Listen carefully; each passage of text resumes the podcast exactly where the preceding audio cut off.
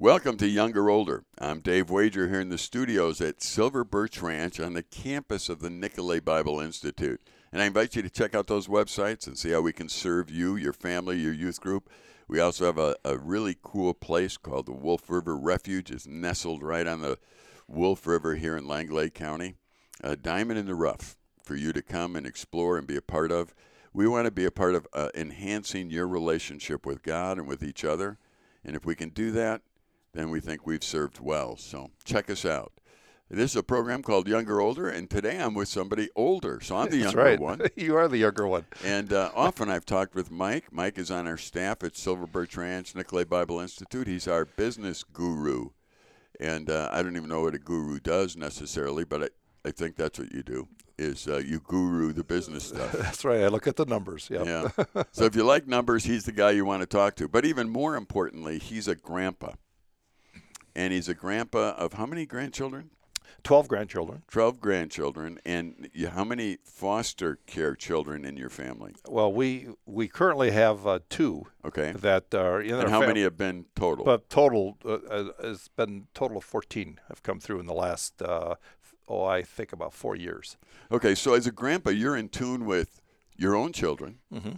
your grandchildren, and the foster care system in the United States, especially here in northern Wisconsin. So you're in tune with all those things. And, and I want to tell our listeners as we talk about whatever we talk about today, we're talking to a man who has a great heart for God and for young people and wanting young people to know God, to know Christ, and to make him known in their life and, and give them real solutions and a broken heart for some things like the foster care system. And when I say that, Mike, if I say you have a broken heart for the foster care system, what am I talking about? Well, it, Is that accurate? yeah, that's oh, that's accurate, very accurate. I mean, um, it, you know, if you love if you love kids, and uh, you know, you can go on and and any little child that you work with, uh, you know, they just grab your heart. I mean, they're they're so innocent and uh, and so free. But these foster kids are coming out of situations where they've been traumatized.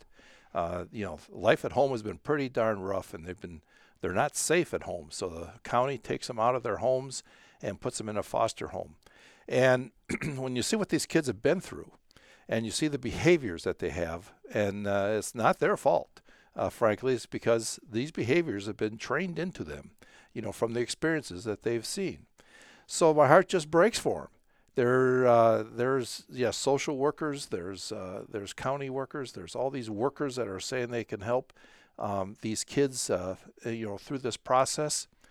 Uh, but why do we still have 70% of the men who are in prison today came out of the foster system? Yeah. Why do um, uh, over 50% of the girls who graduate out of the foster care into the world are pregnant within two years? Why, uh, you know, why do we sit back and see um, uh, 50% of the foster parents who are first-time foster parents quit fostering after one year because of a bad experience Right. with a foster child? And uh, you're sitting back and you're realizing that the tools that this world uses to help kids in the foster system don't work. And uh, there's only one thing that works, and that's God's word, that's God's love, that's uh, God working through foster parents who have taken upon themselves as a ministry to minister to these kids. And now, what we're trying to uh, make aware, people aware, is that the church has a role in this process. And uh, we're sitting back, you know, the church in James 1 uh, 27 talks about taking care of orphans and widows. Well, these foster kids are the modern day orphans that we have in, uh, in this world. So we're looking to how can the church then help foster parents just by rallying around them so we can reduce the number of foster parents leaving the system. We can increase the number of new foster parents coming into the system. And we, all we know is it's God's word that's going to help uh, the foster parents, help the foster child uh, deal with this world that they are going to go into. Okay, now let me just ask you a general question. From Yeah. from you talking, I, I'm assuming we need to find a lot more people who love God and walk with God who are willing to be foster parents. Oh, absolutely. Absolutely. Okay, yes. now how, do, how does somebody go about the process? Let's say I'm listening and I think, okay, so you see a need, and you do see a need out there. There's there's so, maybe we need to back the bus up here. What is the procedure? How does some child get into foster care, and who in the world puts them into foster care? And how does that work? What what Yeah. what happens? Yeah, there's several different ways that the, a child can gets into it. It's always because uh, the the county has deemed that the child is unsafe in their present situation. Okay. They've been neglected. If uh, mom and dad are struck out on drugs and they're not feeding the kids, they're not caring for the kids. Uh, you know that that's that's a common thing right now in our society is the drug abuse and Okay. what that does to kids. The county then takes them out. The the police department. These folks know who the troubled parents are, or troubled families are in the county. Okay, and police will make references to uh, uh, the county and saying, "Hey, there's a problem over here with this family. You better take a look at this." Um, and just people in the in the neighborhoods, in you know, in the community that sees something wrong that they're, they're this child may be in danger. Uh, they'll report uh, to the county, and the so county. when a child is neglected or is in danger, not being fed, sexually abused, possibly, Possibly, or, yes. or or other things, and somebody might get hints of that going on, Mhm. and they contact either the police or they contact social services. Yes, social services are usually contacted. Then they do an investigation. Okay. Okay, there's a process. They'll remove the child immediately, and uh, many times we've had phone calls in the middle of the night. Can we Right. bring a child to your house? You know, and we do respite care. My wife and I do.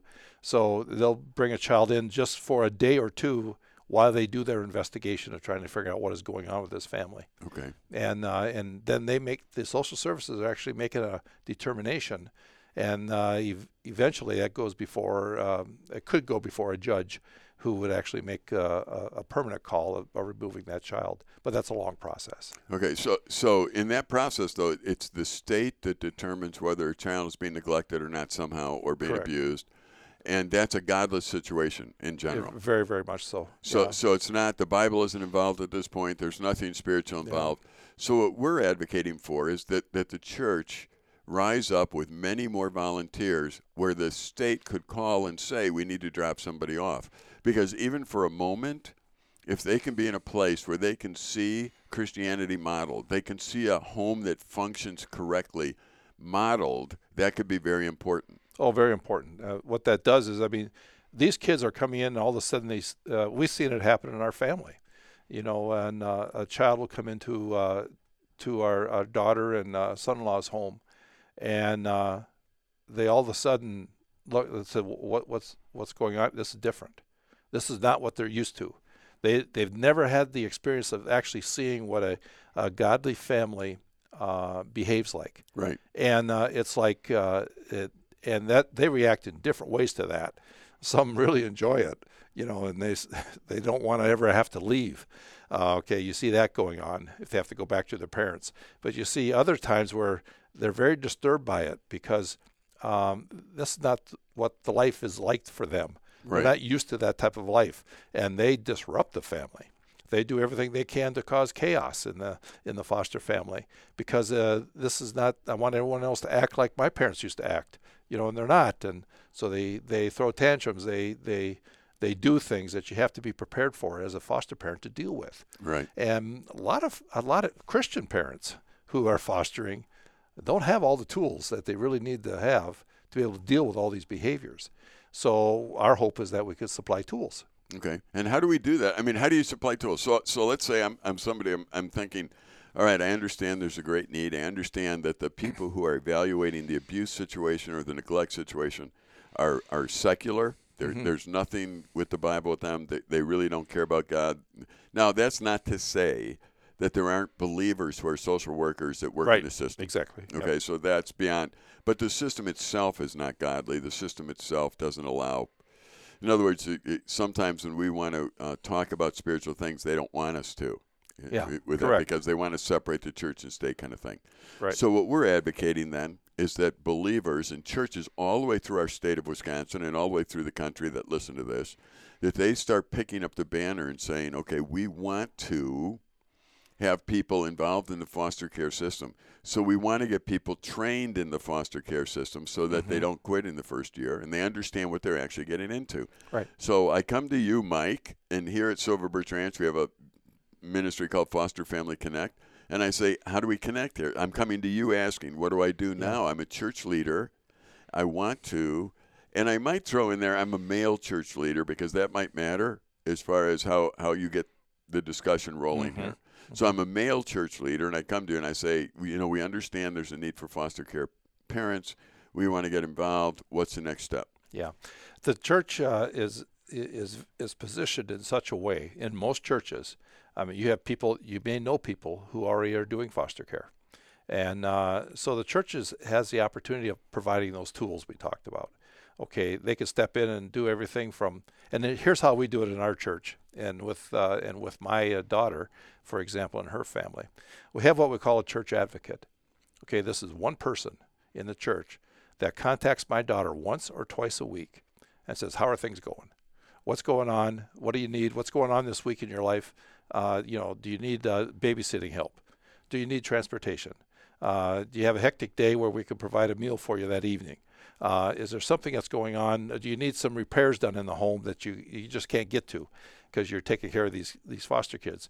Uh, are there things that uh, we can do to help you uh, uh, very materially and physically uh, at, to to make your life a little easier that you don't have to worry about, so that uh, you can take care of this foster child.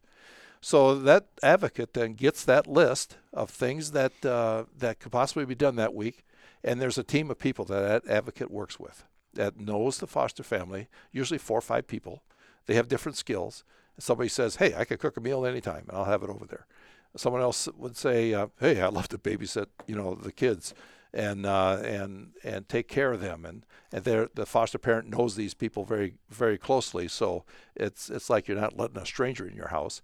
Right. But it's so they're in a position where they can actually care for these needs. That allows that foster mom just to to, to go and, and do nothing else but go food shopping right. or clothes shopping or whatever where she can't get away with all these kids or whatever's going on uh, you know my, my daughter has five kids of her own plus two foster kids now yeah. So it's just seven kids in the family. A- anyone with seven kids is going to be somewhat busy. That's right. Yeah. So it's it's craziness, and what it does for her is just hey, it gives me that couple hours where I can just get away and get these things done that I need to do for my family, and uh, that's where the help steps in, and uh, and keeps her from getting overwhelmed with all the needs uh, of the family, and uh, the advocate can arrange all that stuff to happen. You know, even one person will and on the team is a guy that loves to fix things. You Yeah. know, he can fix anything. So if they have something happen with a, a drain plugs or a or a, Sure. a hinge is loose or something, they, the advocate says, Now- "Hey, we'll send him over." Now, So, uh, church doesn't need to be a part of any organization to do this. You can actually No. just do this. Yeah. You know, you Yeah, as a church can organize something like this and do it. right? Now, there are some other tools out there that can help, but but these are things that Yeah. you know. First of all, the church needs to take up the burden of the foster care system. That's what we're saying. The church does. Correct. Correct. Because And, and I used the word male earlier. Why did I stress male, and what's the significance of that in the foster care system? Well, the, there's two. When you look at uh, the male-female relationship in the foster care system, uh, in the county system, and it's very, very female-driven. Okay, from that standpoint. But what we'd like to see is the the men of the church and the and the foster dads having a separate relationship where they can help the foster dad lead the, the foster home Right. in, in the right in the right uh, dimensions. Okay, um, and that's very critical because the the marriage comes under stress in the in the midst of this all this um, happenings in the home, and the burden seems to rest a lot on the on the mom. That uh, she is is seems to carry this burden uh, a lot more than the males do because the males are usually off working or Right. traditionally that's that's how it works. So so what we really want to do is the males to be able to step up to the plate and saying here's how we support the family Yeah. and uh, that was that's with other godly male leadership that can step into the, and work with those foster dads and saying here's how we can help you uh, in your family right now to keep this marriage together and keep it tight Right. And we might also suggest that when we talk about gender, that if you're going to have a, a group at church that is looking after foster care and trying to help uh, people outside the church and foster Oh, yeah. care have a lady in charge of it. That's right. Oh yes, very much You- so you because know- she has the communication skills and the mothering mothering skills. Let's put it that way. That uh, that that mom relates to. You're getting close to being canceled by our culture. You know, Yes, but I am. But go I am. on. Yeah.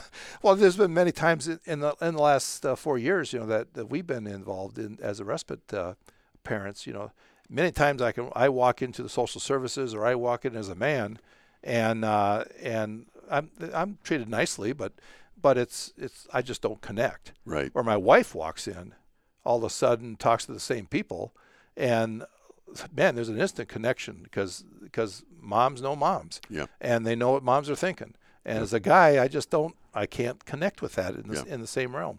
And one of the most important things we have to get back to is the way God made us, and He made men and women different. Yeah. different different ideas, different skills. I I just talked to a young mom about this last week where I was explaining to her, you know, that that mothers. She was saying her husband doesn't understand some things, and I said, well, he won't. you know, I mean, there's not a there's not a man that understands what it is to carry a baby full term. Mm-hmm. There's not a man that understands what it is to feed a baby from your own body. There's not a man that understands a lot of different things that a mom understands, that a mom actually can connect with, with Yes. other females. There are there are things that I, as a male, even an old grandpa kind of guy, I do not connect well with females on certain things. My wife Yes. needs to connect with them. Yeah, exactly And- right. And so we find in the foster care system that it just works better at this point in history to have the men example what it is to serve and to love and have a stable family and to be Yep. in that role. But if you're going to organize something in your church where you're going to go out and help foster families, a lot of times having women drive that is a good thing, not Very a bad thing. thing. Very good thing. I think, uh, and, and you're, you're going to want to have women driving it, like you say. But uh, that man has to, uh, he has to drive the marriage. Right. Okay, that's where it comes down to. And we find that if, if you have a, a, a strong, godly support system, even behind that man, at, he's, he's caring for his marriage. He's Right. caring for his wife. He's providing for the family. He's, he's doing all these things that, uh, that uh, men in the Bible are supposed to s- uh, step up and do. And uh, lo and behold, that strengthens the wife, uh, the mother, foster mom, to go ahead and care for that foster family, Right. the kids in a different way. You know, and from my angle, if I have one, I'm speaking to what is most likely the elders at a church who are mostly men. Yes. Or oh, all I, s- men? oh, I see where you're going. Yeah. Uh, What Yep. you need to do is find some ladies in the church that can get this program going. Oh. I, I'm saying that you you might sit in your board meetings and you might say, "Well, yeah, there's a need here." No, talk to some ladies who understand the need and get this thing off the ground and get your church active in the foster care system in your community. Yep. If I could throw just a, a thumbnail dream out there, what would happen? Now, we're from the state of Wisconsin. What would happen if the evangelical churches in every county in the state of Wisconsin got on board and started to actually work in the foster care system to try and rescue the kids that are getting abandoned? What Yeah. could happen in the state of Wisconsin? Oh. And could Wisconsin start a fever nationwide in the evangelical churches to take care of the unwanted children that are being thrown around from home to home? And, and allow God to use us and our relationships as examples to help them in their lives. That now that's a thumbnail sketch, and everyone's going, "Well, yeah, you, you should have a long range." I don't have a long range plan. Just do it. Just get together with your church and do it. Uh, You know, as, as far as that goes. Yeah, I think when you when you put that together, and I'll, I'll use my I'll use my home county for an example. Uh, right now, there's 11 foster families in the county. There's 35 foster kids. Okay, put that together. A lot of those kids have been shipped out of the county, institutionalized somewhere, or or staying with other foster parents outside the county. They're taken away from their friends, their families, and everything. Uh, yeah, that everything that they know is is uh, normal. Right. And the school, everything is gone. So you sit back and and um, you look at the um, the church. That, that's 11 churches that could come around 11 families, and we've got uh, you know close to 60 churches in the county Right. and uh, it's sitting back and and what an outreach uh, that could be uh, just to those foster families to know that they're loved. They don't have to belong to their church. No, this all the more reason as as an outreach. You outside Right. your church Right. and uh, help those foster families and, and ask them if they could use your, your their help. Um, as a church. And and you know as well as I do what happens within any organ like we're in the camping business here. We provide experiences Right. for people to come and meet God here on these grounds. And it's out of their norm, out of what they normally do. You can do the same thing in a church.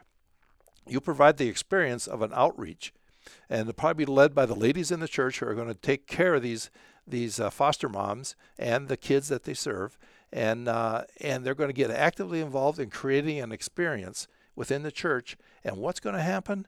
Your church is going to change. Yep. That's the best thing that the elders and the deacons of a church could look at is getting involved in changing the life of the people in your church by providing experiences for them to get outside of themselves. Yeah. And you know, Oh. I I notice how many times the the women in church notice something that needs to be done that the men don't notice. Oh yes, oh yeah. And, and and like my wife could come to me anytime and say, you know, Dave, why don't you take care of this? And I just say, oh, okay. Yeah. You know, it's like That's right. Yeah. no problem. Yep. But why? Because she knows, as as a lady, as a mom, she she knows. Okay, this is important. You know, th- there'll be times where she has some. Uh, she might have a, a young wife over at the house with some young kids with her, Mhm. and she'll say, "Now we're going to eat lunch from this time to this time. I want you to come home." Yeah. Yep. And and I know why. Male. Yep. In the house. Yep. Demonstrate what it. You know, she wants me to know the kids. She wants me to say hi to the. The there, kids, there's right. a mom because I'm thinking, why? I can eat lunch at camp. Yeah. Exactly. I see the different mind frame. Yep. Yep. No, I want you at home because they're going to be here, and this is an important part of sharing life. hmm Oh, I get it. Yeah, yeah, yeah. yeah. It's not really about lunch, Dave. That's right. You know, you can get your lunch wherever you want to get it. And I understand that. And not only that, I really appreciate her mind frame on that and her including me. And and yes, children need to every every possible way they need to see healthy families. Oh yeah. So if I'm talking Yeah. to you and you're part of an evangelical church, you're listening, instead of just separating everybody by age, it, it would be really good to make an effort to get healthy families together with unhealthy families in your church. Just get them together. Get the moms and kids together for a play day. Get get the, the families together for a barbecue. You know, not not massive families necessarily, hmm because sometimes when you get together, what happens is the healthy families kind of hang out together, and the unhealthy families kind of hang out together. And you haven't done so. So if you could figure out a mentoring, family mentoring, you know, this family is an older family. They walk with God. They they're not perfect, as no human being is, but but they do. Let let's find a younger family and put them with them and say. You know, once a month, can you guys do something together where your families do something together so they can get a picture of what a family looks like apart from the one they're in? Yeah, we do that. Uh, you know, we do that off and on with uh, not only uh, my daughter and her husband. They'll just pick another foster family or another family in the church, and they'll do th- things like just go on a hike with Sure. the kids. And the kids are they're jumping over stumps and down trees, and they're just having a blast in the woods, and and they're looking at they're looking at the flowers or they're looking at the you know uh, the animals and the birds and all this stuff is those are just again experiences that you can uh, that you can do with these kids. They have very rarely. You'd be surprised how many foster kids have never been out in the woods. Yeah. You know, it, they they've always been just kind of locked up in their house, afraid of what dad will do, or or afraid that mom and dad won't be there. They'll be strung out, and and they're just trying to survive and take. They're trying to keep their own family together, know, and they, they they're struggling to do it. So you know, and so much effective teaching happens experientially. oh yes, So you go out and you see a family, you see a husband and wife who actually enjoy being together. You see them not argue about things. You see them not throw dishes at each other when they disagree. you know what I mean? And Yeah. now as a child, you've never seen anything like that. So you're wondering, oh, it doesn't have to be like my family is? Yeah, So so now you're opening the door. You you don't really solve problems with children by lecturing them about how to be. You solve problems by living the way it should be, and when they don't get it, you explain the difference. Yeah, one of the one of the best tools that we that we realize we love doing with foster kids is just to uh, is just to teach them how to laugh. Yep. These kids don't know how to laugh and have fun. I got a few dad jokes I could Yeah, give you. there's that same type of things. they'll look at you cross-eyed, Yeah, but yeah, going, "What?" Yeah. But anyway, they'll but they they just don't know how to laugh. And the more experiences that you can give them to allow them the time to be able just to laugh at themselves, and laugh at the whatever uh, situation they're in, uh, it's valuable. The way they, they, they just love it. So, do a lot of foster kids come? Are they tied to media at all when they come? Uh, depending on the older ones, yes. The older ones are. Yeah, I mean the older ones are. You know, that's been their babysitting um, program all the way up through, uh, you know, childhood. Put them in front of a screen and and uh, they go on. It's no know. wonder they're messed up in their brain. Well, exactly right. And, but so you see you see that, and, uh, but that can even be overcome.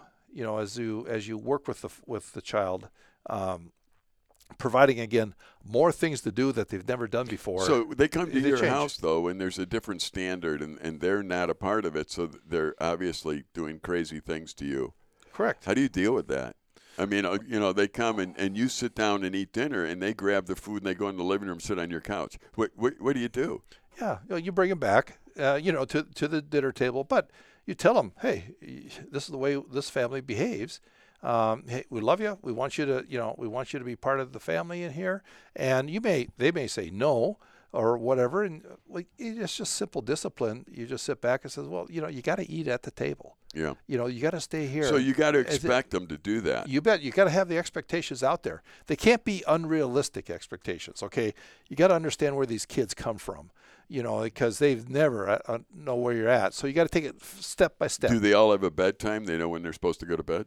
Um, some do, some don't. Okay. You know, some do. I Like I- any family, then. Right, exactly. Uh, and usually it's, it's it's much easier again with the younger ones.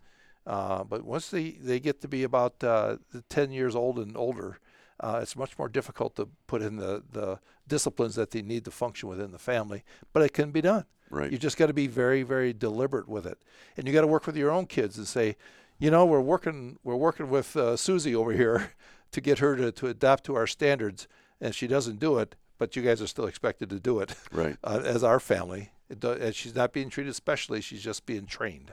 Well, I really love that idea because I think that young people learn how to serve and learn how to give by doing that, not by being told that you should Yeah. do that. Yeah. And that's an important aspect of, of life for anybody. Well, well, fostering is a family event. It is. I mean, you got to. It's not only foster mom and dad; it's it's the kids in the biological family that has to be also be involved in the process. And I think that's a valuable lesson for everybody. You know, we're going to keep talking in our next segment about fostering and foster families and, and maybe some of the things we're doing here at Silver Birch Ranch to try and encourage foster families. Uh, because honestly, the thumbnail sketch dream is very simple. We, we want to be a catalyst to help people who love God see a problem and start stepping out and helping with the problem.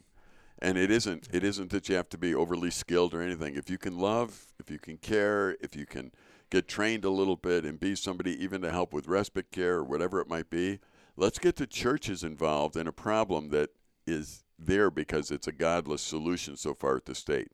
I'm dave wager. I'm with mike jewell here in the studios at silver birch ranch on the campus of the nicolet bible institute. Goodbye for now